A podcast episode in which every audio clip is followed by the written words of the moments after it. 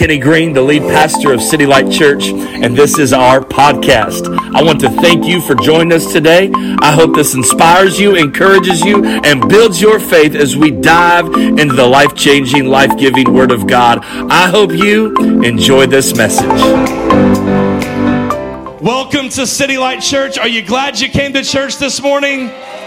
Hallelujah. Also want to take a moment and welcome all of our other churches, our Monteagle campus, who's probably getting rowdy right now for Jesus right now, and our online campus, wherever you're at. Could you just could you just give God an ovation of praise right now and just clap and just get loud for him? It's going to be a great day as we enter into week 3 of our series Be the Light, Live the Mission. We have already covered so much. We began by talking about the vision statement of City Light Church. We exist to see people changed by the love of Jesus and then see them fulfill their purpose. And so we spent a whole week talking about what it looks like to be changed by the love of Jesus and how we can create an environment where people can come from all walks of life and come here and encounter the life changing love of Jesus. And we were challenged and we were pushed to, to be the demonstration of the love of Jesus. That, that the way people are going to see God's love is through his people. Amen. And so we were challenged to go out and love people. And, and we know that the great commandment that Jesus gave us was to love God and to love others. And so hopefully you've been going out and, and loving people with the love of Jesus Christ. And, and we talked about that. And then last week we talked about uh, fulfilling our purpose, right? And becoming all that God has called us to become and that, that, that we have a why, that there is a reason for our existence and there is a reason God made you the way that He made you and that we were really challenged and pushed to use our unique gifts and talents and, and, and even spiritual gifts that God has given us uh, to build the kingdom of God and to serve others uh, with excellence. And, and we talked about that last week that we don't just want to see people changed by the love of Jesus. We love that. Come on. Do y'all love that church? I don't know about you. I love it when somebody comes and, and they see the love of Jesus through our incredible dream team. And then they hear about the love of Jesus as we preach the gospel. And then we see them surrender their life to Christ and their life begins to take off uh, for the better. And they begin to move in the direction that God has purpose for them to move in. And nothing gets me, that gets me so excited. But we don't just want to see you come to Christ and then say, okay, bye bye, you're on your own now. Come on, somebody. No, we want to help you grow. Amen. We, we want to help you fulfill your purpose and become everything uh, that God has called you to become. And it's been an amazing series so far. And today, uh, we're talking about another key part of who we are uh, as a church. And today, what I want to do is I, I want to I want to take a few moments and I want to talk about the mission that God has for every single believer in this room right now and every sing- single follower of Christ that is watching on the other side uh, of that camera. That every single person, if you wear the name of Jesus and if you are a follower of Jesus, you have this mission and God wants you to be a part of it. A key thought for this series was this know the vision. Have we talked about the vision? Come on, do you know the vision? Hopefully so. Uh, is to know the vision, and then we said living the mission equals changing the world. If I know the vision and then I live the mission, we can go out and change the world. We can go out and be difference makers. We know the vision. Now let's talk about living the mission. I don't know if you're like me or not, but I love kind of just acting like I'm on, on a mission everywhere I go. Anybody like that? Like, guys, you can do this and it will like make life really fun. Everything I do, it's like a mission for me. So like when I go cut the grass, I'm like, boom, I'm on a mission, you know? And all of a sudden, like cutting the grass is like it takes on a new sense of meaning and I'm out there to complete this mission. Like Frank and I, we were on a mission yesterday, right? We're on a mission and, and nothing, listen, you don't want anything to get, you don't let anything get in your way until you complete the mission. Can I get an amen from the guys in the house? Like, like guys, when I go to the grocery store for my wife, uh, I'm like on a mission. I'm like, okay, don't forget anything this time. Every single item that she wants me to get is like an objective to my mission. And I'll just tell you, I have yet to perfectly complete one of those missions because I always forget something. Can I get an amen? My wife, she'll be here in the next service. She's going to shout amen because I always forget something, no matter how hard I try. But, but I love living that way. It makes life kind of exciting. And, and, and I was thinking about missions this week and I was doing a little research and, And, and, I, and I found I came across what, what is recognized as one of the most significant missions uh, in the history of, of our nation, and it was the Apollo missions.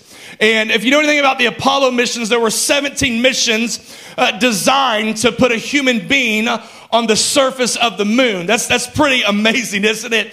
And so from 1961 to, to 1969, uh, men and women from NASA uh, tirelessly worked around the clock to try to put a human being on uh, the moon. And you have to know that within those eight years, there, there were many sacrifices that were made. There were people that were working like 24 hour shifts. There, there were people that even lost their lives trying to get this mission complete. And then finally, um, July 16th, of 1969, uh, Neil Armstrong and Edwin Aldrin walked on the moon. Somebody shout, America. Come on. Like, doesn't that feel good? Like, we, we won. Like, we beat everybody to the moon. And, and they walked on the moon. We put a human being on the surface of the moon and they completed the mission. Amen.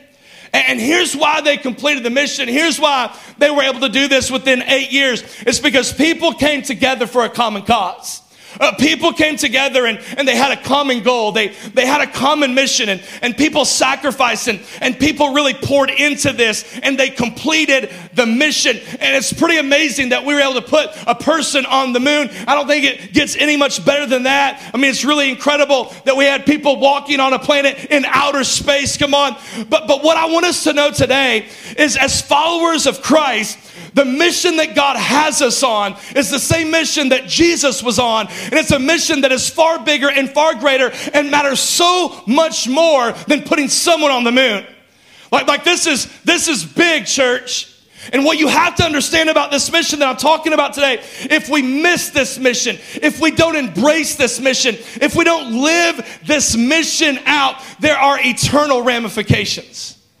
I want you to know, church, if we miss this today, if we don't get this, if we don't live this, heaven and hell weigh in the balance.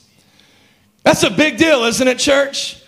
If we don't embrace this mission, I just want to premise this message today by saying this this can't be just another sermon today.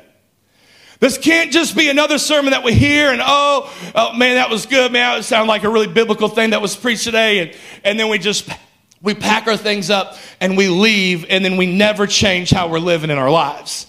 Listen to me, church. If there was ever a message that you really need to dig into today and just engage in and, and just ask the Holy Spirit to move in your heart and in your life, it, it would be today because this may be the most important sermon I've ever preached. Because I'm talking about something, listen, if you can grab a hold of this and if we can get behind the mission that Jesus has sent us on, I'm telling you right now, hell's gonna be a lot more empty and heaven's gonna be a lot more full. Anybody want that? And so th- this is so big, this is crucial. So, so let's just pray. Holy Spirit, in the name of Jesus, Holy Spirit, God, we just pray that you would just move in this moment. God, in the name of Jesus, would you just arrest our mind's attention, our, our heart's attention? God, would you just move in this moment, challenge us, push us, uh, inspire us so we can go out and complete the mission and fulfill our purpose in Jesus' name? Somebody shout, Amen. Hey, what I want to do today, I want to talk about one of our core values. It's one of our first, it is actually our first value, and that is we believe that Jesus is our everything. Jesus is, our, can we just say that together? Jesus is our everything. He's everything to us. And what we mean when we say that is that we want Jesus to be at the center of everything we do as a church. We want him to be at the center of our preaching. We want him to be at the center of our worship. We want him to be at the center of every ministry. We want him to be at the center of our giving. We want him to be at the center of everything that we do. And we want to help you put Jesus at the center of your life. We want to help you put Jesus at the center of your marriage, of, of your family, of your finances, of, of your career. That Jesus would be everything to us that we wouldn't be at the center, that our bank account wouldn't be at the center, that our career wouldn't be at the center, that what we wanted or what we thought we wanted for our lives wouldn't be at the center, but that Jesus would be at the center because whenever Jesus is at the center, it's going to get better. It's going to get better. I promise you. If Jesus is at the center of your marriage, it's going to get better. You put Jesus at the center of your career, it's going to get better. You put Jesus at the center of your finances, it's going to get better. He makes everything better. That's just what he does. He brings light, he, he brings life. And so, so God help us. We, we better have him at the center of our church. Amen.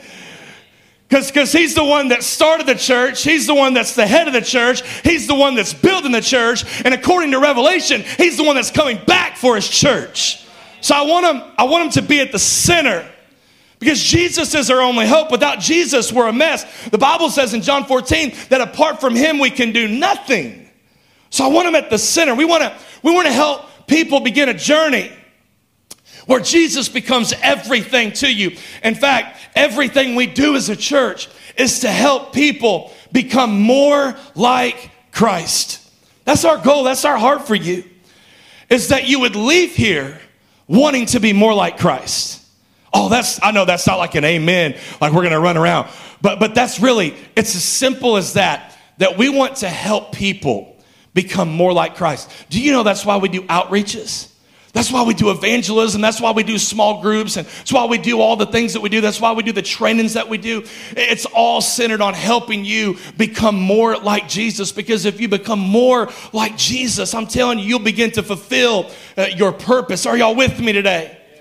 And so, in fact, what I want to preach today is, is this. Here's my title. If I could give this a title today, I would entitle this More Like Jesus. More Like Jesus.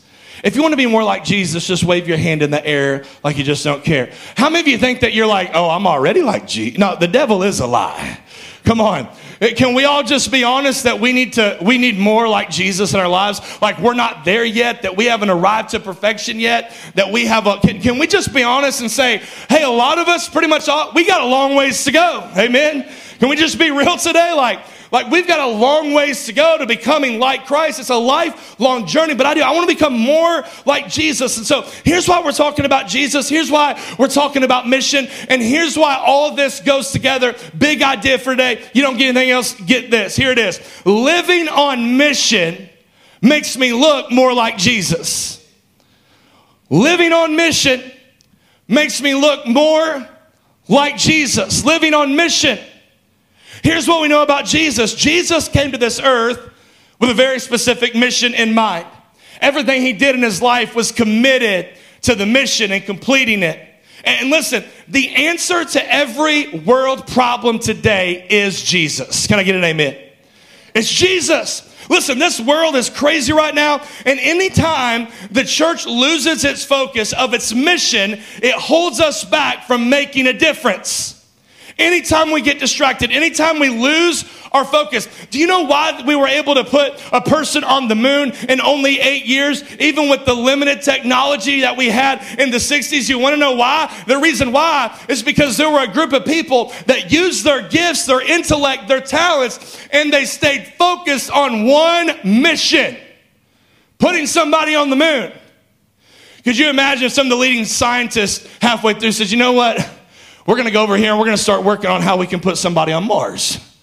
And we're going to go over here, and then another group of us, you know what, we're getting a little bored with the moon thing. So we're going to go over here, we're going to see how we can orbit Venus. And, and could you imagine if they allowed themselves to get distracted from their mission? They didn't get distracted, and as a result, they completed their mission. And today, can I just be honest? The church is distracted.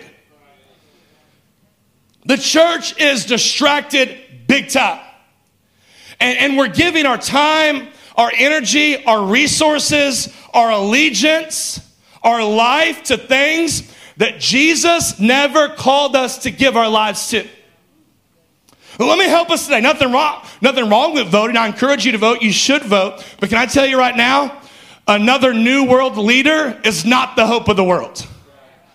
I'm going to tell you right now, vote policy and vote for policy. I'm, I'm going to be right there with you. But I'm going to tell you right now, policies is not the hope of the world. New laws and more laws is not the hope of the world. Are y'all with me today? Uh, government is not the hope of the world. If you think government is the hope of the world, you're going to be disappointed every single time. Let me tell you who the hope of the world is. His name is Jesus Christ. And if we can if we can point people to Jesus and if we can help people become more like Jesus, guess what? Abortion clinics will go under not because of a law, but because people didn't want to abort their babies because they're looking more like Jesus. More like Jesus. I'm telling you right now, we get people looking more like Jesus. Dope man ain't gonna have nobody to sell dope to. It'll put the dope dealer out of business. It'll put the abortion clinic out of business. It'll put the liquor stores out of business. We don't need new laws. We need more Jesus. So let's point people to Jesus. Can we get back to what matters in the church? Can we get back focused on the mission that God has given us? Because I'm telling you right now, if we get committed to that, that mission, the mission that He's given us, the world can change. Amen. Hang about Jesus. You want to know anything about it? He knew, he knew his mission. He didn't get distracted from his mission. He's 12 years old. He knew his mission when he was 12. You remember whenever, whenever Mary and Joseph, they, they all went, they took the family to church. Can you imagine this? They took the family to church. They're in Jerusalem and they're worshiping. And they get done worshiping. They leave the church. And they're like, oh, where's Jesus? How are you going to lose your son? And then how are you going to lose the son of God? Come on, somebody. Are y'all with me today? Like, this is bad, y'all. Like, come on, you think you'd be watching, so like, I don't want to lose Jesus, the Messiah. They done lost the Messiah. It's crazy to me. And they're panicking, and as you know, like you lose a kid in the story, like, oh my gosh, and makes you look like a huge parent failure, right? Like, happens to me all the time, right? And so you're like, they're like, where's Jesus? I can't find Jesus. So they start looking for Jesus. And, and watch what happens in, in Luke chapter 20, or, Luke chapter 2, verse 49 um, they're looking for Jesus. Because, by the way, you weren't looking for Jesus, He was looking for you. Hey, listen to me today. You're like, oh, I found the Lord. You didn't find Him, He found you. Somebody, come on. So, so listen, it shows it right here. He said to them, Why do you seek me? Did you not know that I must be about my Father's business?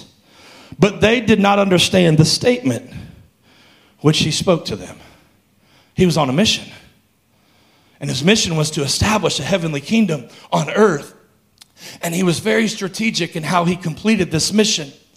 In fact, when you look at his life and you look at his ministry, you realize that his ministry was more of a mission than it was a ministry. And watch what happens in Mark chapter 1, verses 14 through 18, when, when Jesus started his earthly mission and he, he starts his ministry. Just to give you a little bit of context, John, John the Baptist had been preaching, and, and John was an unusual guy. He had long hair and he ate weird foods, and he was out there in the wilderness and he was preaching this message of repentance, and he's basically paving the way for the Messiah to come. And people are accepting the message, and, and people are repenting. And, and he was teaching with such authority that literally multitudes of people were coming out to hear him preach this message of repentance, and people were being baptized, and, and he had gained a following and he gained a lot of notoriety. But the thing about John is that he always knew his place in the mission. He always knew his place. He said, Hey, listen, this isn't about me. This isn't about who I am. But listen, there's one that's coming after me. I'm not even worthy to loosen the strap of his sandal. It's how great he is. Like I'm nothing. Like I'm just, I'm just here to point you to the one that is coming. And so, watch what happens next. They're out there and, and they're baptizing people. And then here comes Jesus walking. And John looks and he says, Behold, it's the Lamb of God. Hey, that's the one I've been talking about. That's the one I've been telling you about. That's the one I've been trying to point y'all to. That's the one that I said is greater than me, that I'm not even worthy to loosen the strap of a sandal. And he said, Look, behold, the Lamb of God who has come to take away the sins of the world. He's the one. And Jesus comes down into the water and he looks at John and he says, I want you to baptize me. And John's like, I ain't baptizing you. I'm not even worthy to clean your feet. I'm, I need you to baptize me. I'm not baptizing you. And Jesus insisted. And when, when Jesus insists on something, you do it. Amen? And so, even though he felt unworthy to do it, he baptizes Jesus. And, and that's where our story picks up. And, and after this baptism, it's going to launch Jesus into a laser focused mission. And I want, I want you to see what it says here. After, verse 14, after baptism, John's been preaching. After John was put in prison, and he doesn't get out of prison. He completed his mission. He was faithful and he, he completed, he finished his race.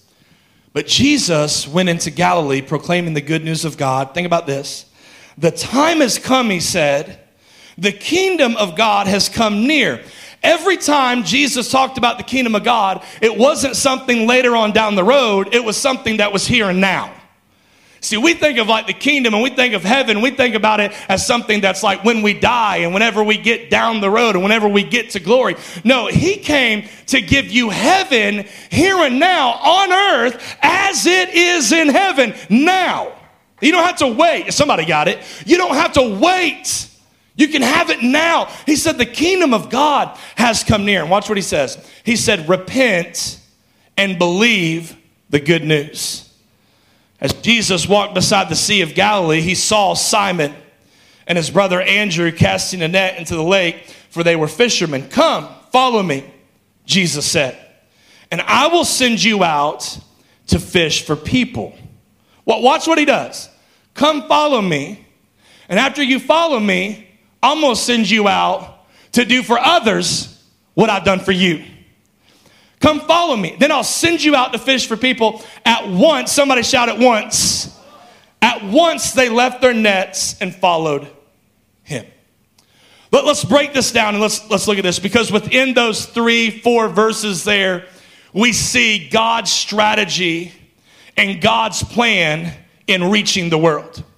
We see the mission of Jesus. We, we, see, we see this incredible strategy that, that Jesus used that led 2,000 years later to you and I being in a church worshiping a man named Jesus. That's how effective he was in his mission. His faithfulness to his mission affected generations after him. Can I say something? Your faithfulness or unfaithfulness will determine what happens in the generation that comes behind you. I wonder how many of you say, I'm going to pass it off better than it was handed down to me. I, want to be a part of this. I want to be about God's mission. So I want you to know it starts out with the message. Notice the message.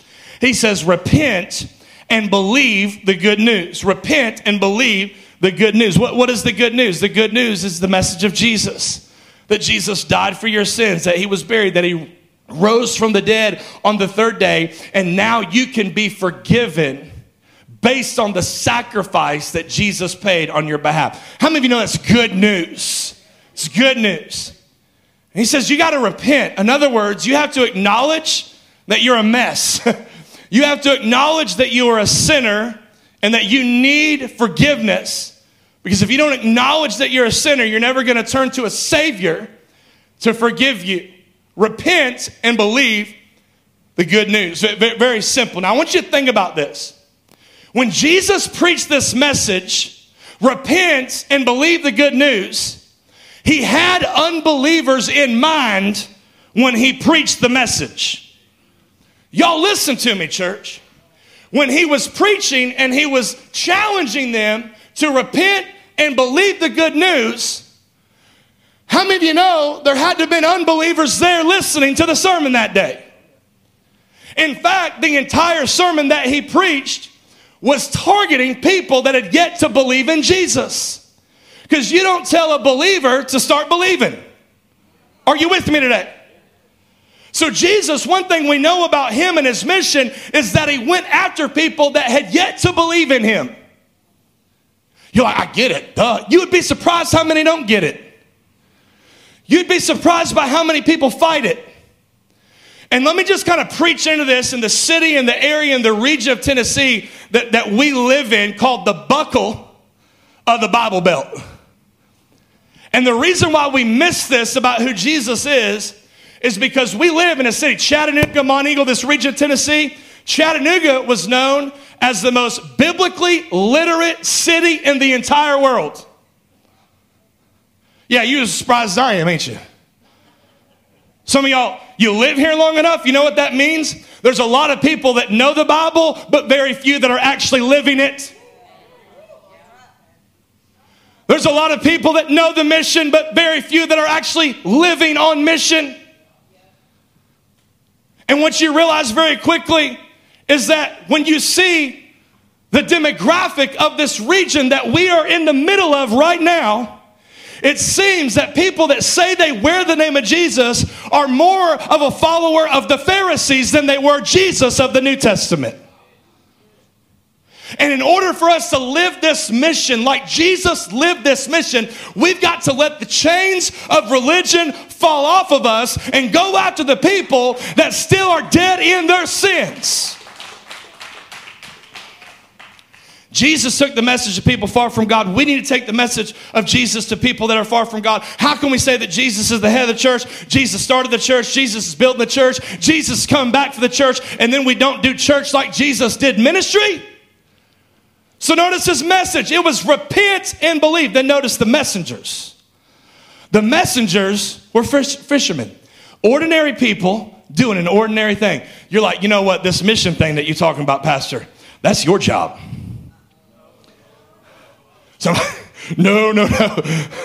That's your job. You're the preacher. You're the pastor. You're, you're supposed to be winning people to Jesus. That's that's your responsibility. I don't have a seminary degree. I, I, don't, I don't know all that theological stuff. I can't articulate the gospel. These were ordinary men. These weren't people from the priesthood.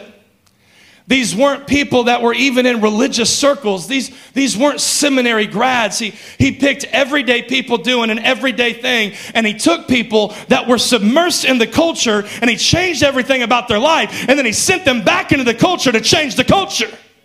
Because if you're going to change the culture, that's how you do it, church. If you're going to change the world, that's how you do it. You go find the biggest drug dealer in the middle of the city and you win that man to Jesus, and then everybody that was following him will start following Jesus. That's what you do. So, so if we're going to live on mission, if we're going to look more like Jesus, this is so important because some people say, well, that's, that was, hey, that was Jesus' mission. I ain't Jesus, brother. Look, we know you ain't, okay? you know what I'm talking about? Somebody's like, hey, well, Jesus, you know, he would forgive people, I ain't Jesus. Yeah, we know, honey. We know. We know. That's, that's we're trying to get you there, though. Are y'all with me today? Trying to move you in that direction. But this is, this is, do you know? And some of you might say, well, now that there's so many believers in the world today, our mission is different today. Well, well, this is what Jesus said. John 17, 18, in his prayer for future believers, as he was praying for you and I, this is what he said to the Father. As he was praying to the Father, he said this As you sent me into the world, I also have sent them into the world. As you, what, what did the Father? He said, I, I have come to seek and to save that which is lost. As the Father sent me, I am now sending you. So the same mission that Jesus had is the same mission that you and I have. So if we're going to live on mission, we're going to look more like Jesus. If we're going to bring the light of Jesus to the world, one person, one family, one city at a time, our strategy has to be the strategy that Jesus had. And the strategy of Jesus was twofold. It's twofold. You can't have one without the other. Look at it as a canoe with two oars. If I just have one of the oars, I'm going to go in circles. Let me say paddles. Some are like, what's an oar? you know, I know, I mean, you even said that right. But you got to have two paddles if you're going to move forward. Are you with me today? If I just have one paddle, just rowing one side, I'm going to sit there and spin. And, and can I just say, that's what a lot of our churches look like today. Because they didn't understand that the strategy of Jesus was twofold it's two paddles in the same boat. And when they're operating at equal strength, the church starts moving forward. And the problem is that we're not careful. We'll be good at doing one and won't do good at doing the other. We've got to be excellent at both. Why? Because this is the mission that Jesus has us on. So if we're going to be like more like Jesus, number one, we've got to do two things. But number one, we're going to invite people to follow Christ. We're going to invite people to follow Christ. Jesus gave the invitation to follow, didn't he? We, we had to point people to Jesus. We, we go after people like Jesus went after people and invite them into a relationship with Jesus Christ. Now, let's look at uh, our, our passage again. Jesus comes to Simon and his brother Andrew and he says, Follow me. Very simple, isn't it? It's so simple that that if we don't really look at this and study it and study the significance of what those two words, follow me, really mean, we miss out on the mission that God has sent us on. Jesus, when you look at his life and his ministry, Jesus was an inviter. He was an inviter. I could go through the New Testament, I could countless times where Jesus was inviting someone to come and be with him. He was going to where they were, where they were, and he would invite them to follow. Isn't it amazing? Do you know where Matthew was? Do you know what Matthew, the tax collector, when Jesus went to him and said, Follow me, was he in the temple on his knees praying? Was he like fasting and seeking the face of God? No, he wasn't. You know what he's doing? He was in a tax collector's office robbing people of their money. And that's where Jesus went. We've got to stop expecting people far from God to come to the church. We've got to go to them because that's what Jesus did. He went to them. He, he went out of his way and he went to where they were and he would invite them to follow. You want to be more like Jesus? Be a better inviter. Invite people. Listen, I want to encourage you. Don't just invite people to church, invite them into your life. Invite them over for dinner. Invite them out to lunch. Invite them to do something fun that you would enjoy together. Be- become their friend. Listen, they don't care how much you know until they know how much you care. He would, he would give an invitation. Listen, he was, a, he was this incredible inviter. And if I want to look more like Jesus, I need to do better at inviting people in to our lives. He, he would invite people to follow him. In fact, that's where your spiritual journey begins. The day you say yes to Jesus is the day that you say, you know what I'm gonna do? I'm gonna start following Jesus. I'm gonna become a Christ follower today. And that's where your spiritual journey starts. Do you know in our next steps that we have the entire first section? You know what it's called? It's called follow. Why? Because that's where it all starts. It starts before you get connected to a church, before you start serving, before you start doing any of those things, we want to show you what it looks like to follow Jesus. And since we opened the church, before we even opened the church, the first section in that spiritual journey was called Follow. It still is. Because we want to show you what it looks like to be a devout follower of Jesus Christ. Jesus goes to these ordinary men and he chooses them to be one of his followers, one of his disciples. And when you think about this and you study the history and the culture of the time, that this is huge. Like, this is super significant. And it's super significant for, for many reasons. When you study first century history and you study Judaism during that time period, one thing you would never see is a Jewish rabbi coming to a complete stranger and saying, Follow me. You'd never see it. In fact, you wouldn't even see a Jewish rabbi come to anybody and say, Follow me. They would say, Hey, come and follow the law. Because religion is all about following principles and precepts, but a relationship is all about following a person. So he brought something better, something more complete, something that would fulfill your life. And another thing, listen, if you wanted to be uh, a mentee of a prestigious Jewish rabbi during this time, and you wanted to be discipled by one of them, what you would have to do is you would have to like do a, a lot of different things and meet a lot of requirements before you could even get a meeting with them. And you would have to be somebody to even be able to get a meet with one of these prestigious Jewish rabbis. And then you would have to do a lot of things to convince them and appease them for them then to consider and allow you to be one of their followers. But aren't you thankful that Jesus wasn't that way? Aren't you thankful that Jesus was not that way? And what we see is the gospel message in these two words follow me. The fact, because you know what Jesus did? He flipped religion upside down and he turned it into a relationship. Because Jesus, he came, he said, Listen, this isn't a religion. This isn't about you. You're working your way to me and getting everything right and then meeting all the requirements, and then I accept you, and then you can start following me. And if you get your life cleaned up and if you get your life straightened up, then you can start following me. No, Jesus was like no other rabbi in the history of, of Judaism. He said, I'm going to come to where you are in the mess of your life when you're still jacked up, when you're still imperfect, when you're still in the middle of the messy stuff stinky sea of Galilee. I'm coming to where you are, and I'm going to say, Follow me, and I'm going to change everything about your life. That once you start following me, then I'll start changing you. You know what? Peter, Andrew, Matthew, you don't have to get your life fixed up. You don't have to get your life straightened out in order for me to love you and accept you and for you to be a part of my family. No, I accept you just as you are, but I will never leave you like I found you. That's what Jesus did. Anybody thankful that's what Jesus did for you? Aren't you thankful? Because what do we see Jesus doing? We don't see people seeking him out. We see him seeking them out, going after them. And isn't that what Jesus did? He left heaven, landed on earth, came to where we were on a mission, and he came to us in the mess of our lives while we were still sinners. Romans 5 8, he demonstrated his own love toward us, and that while we were still sinners, Christ died for us. Anybody thankful that he came to where you were?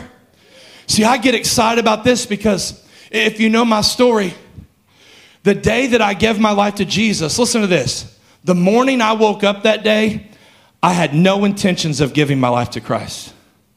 Listen to me. I was in addiction. I was selling drugs. I was living a crazy, messed up, immoral life. And the thing that I was thinking about that day was how much money I was going to make selling drugs. That's what I woke up thinking of that day. But by the time I, oh, good God.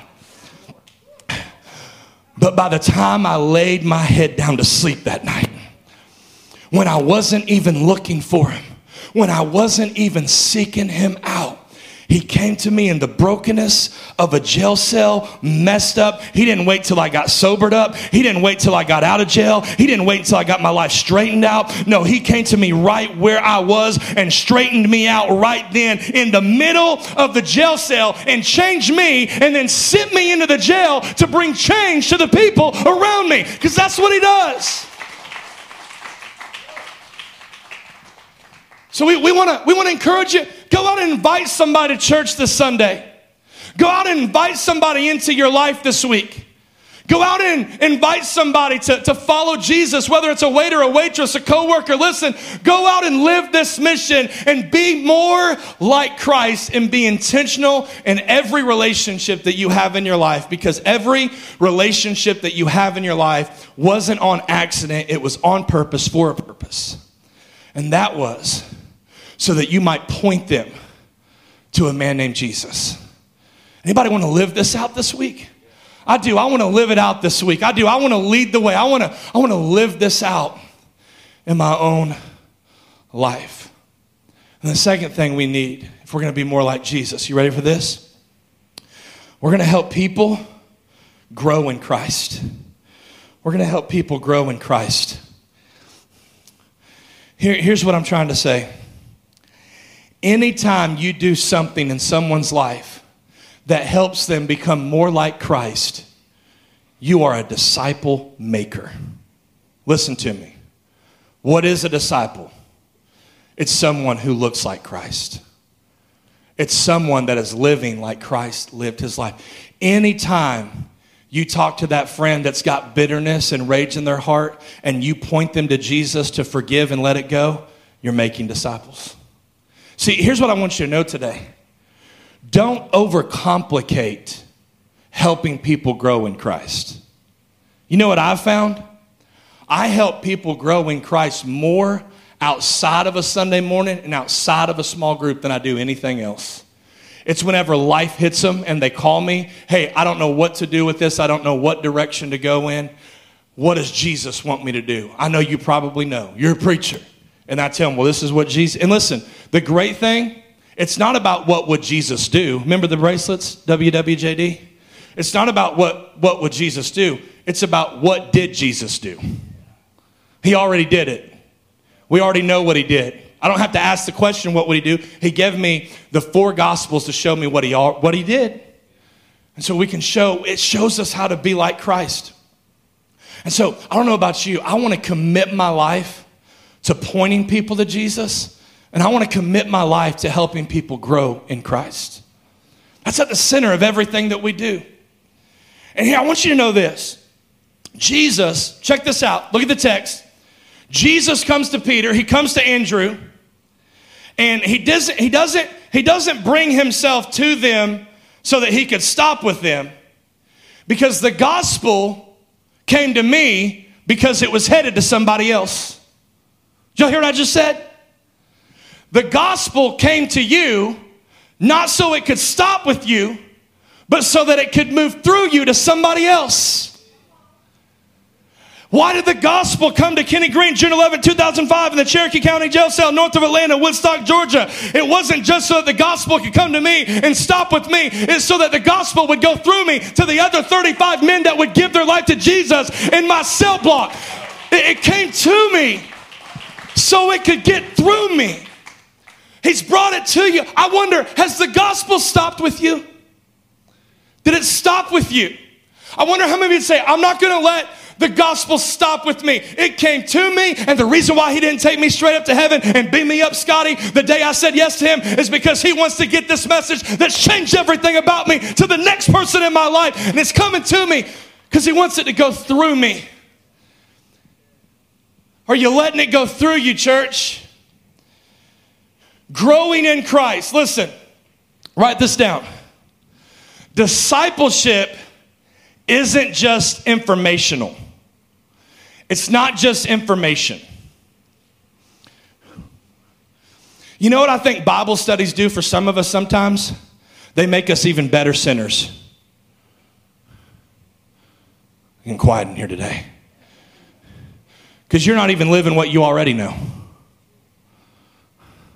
And if I know what I should do and I don't do it, James said it's called sin.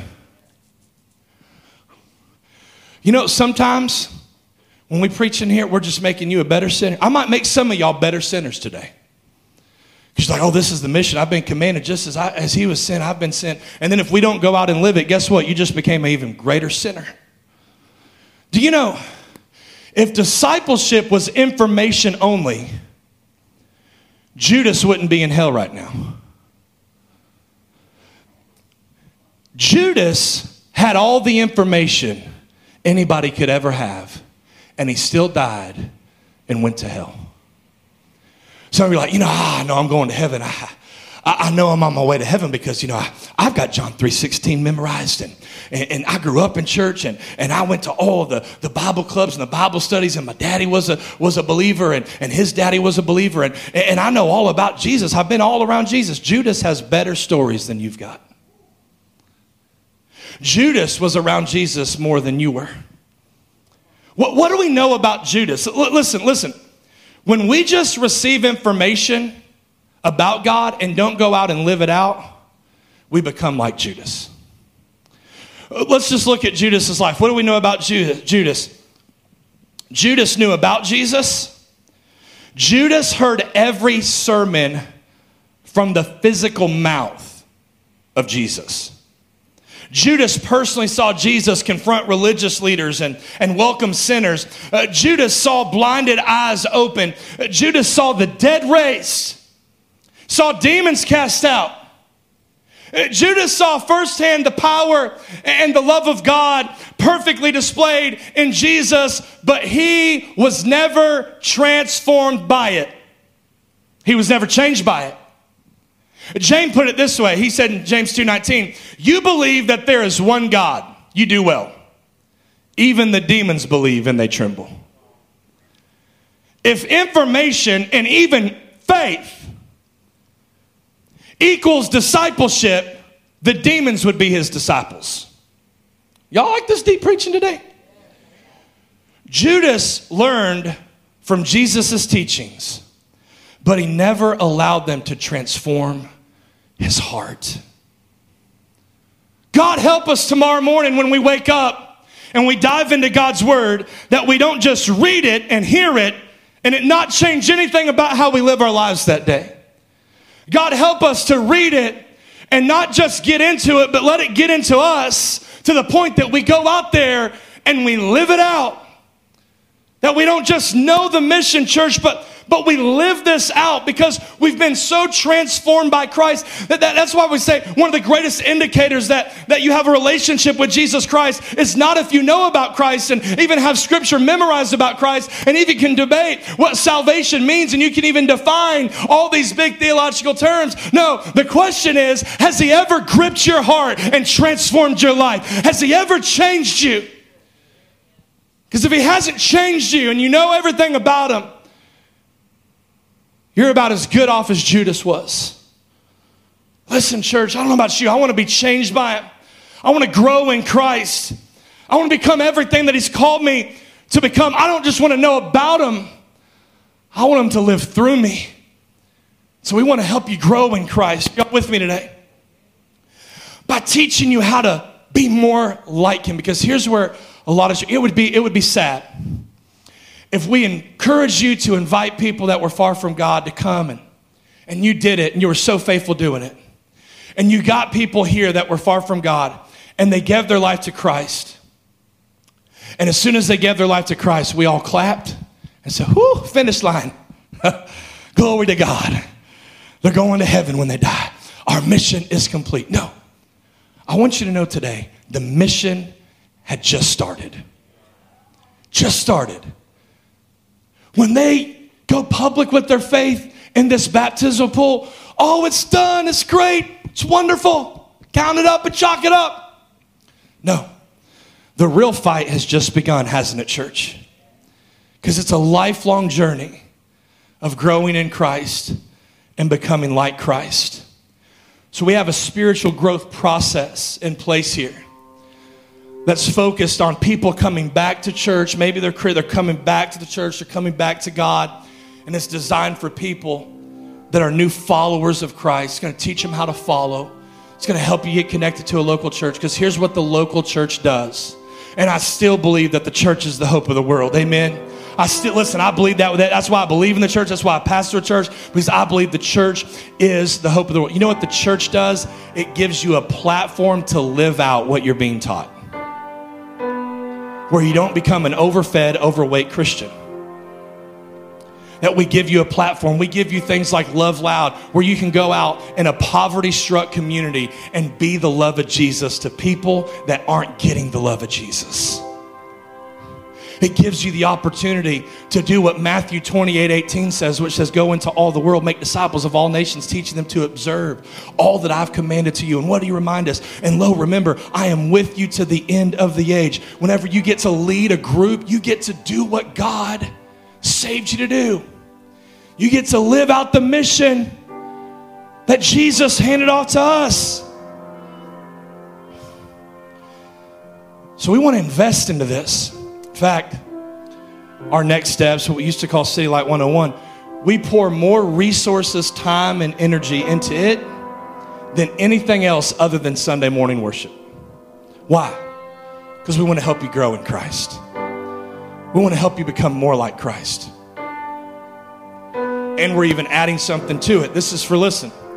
All new believers, all people that are new to our church. My wife Kayla and I, we're starting a new small group and when you come out of our next steps, you go right in to a small group at our house. We're going to eat together, have dinner together.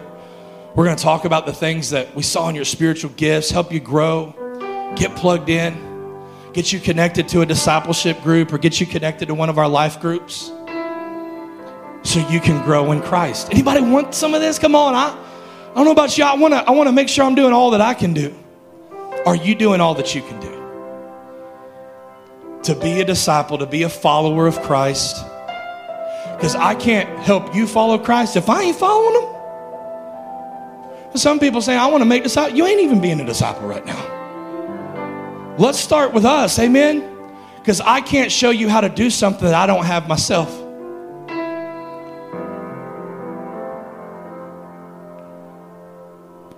And to just even go deeper with this. I told the team, I said, hey, put it on the calendar. I want to do a training, put it up on the screen. I want to do a training called Live the Mission. And the training is going to be focused on teaching people how to share their faith and make disciples. Okay?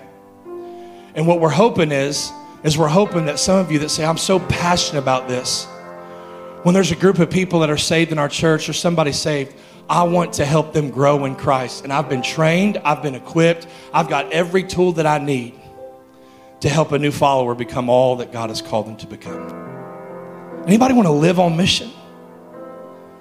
I want to live on mission. Listen, I don't want to get so distracted in my life and so busy in my life that I get to the end of it and there's not one person in heaven to thank me that I pointed them to Jesus, that I helped them grow in Christ. Statistically, 98% of professing Christians will go their whole life and not share Jesus with one lost person. Only 2% are living the mission. And let me just go ahead and just go out on a limb and say, if they're not sharing Jesus with the lost, they're not discipling people either. Because that's what a disciple does. So only 2% are living this. And then we want to get mad at the schools for taking prayer out. We want to get mad at the get. Listen, we're not even living our mission. What do we? How many of you know repentance starts with us? Repentance, it starts with the house of God. Let me just get down here and just talk to y'all like we're just talking. You know, Jesus, sometimes he just sit down. Somebody say, Bless God. That White House would get in order. This country would get back where it needs to be. I'd argue that. I'd argue that majorly. Ah, well, if our policies would get back in line with God's word, then turn things around. You want to know why our nation is in the condition that it's in right now? It's not because of the order of the White House, it's the order of our house.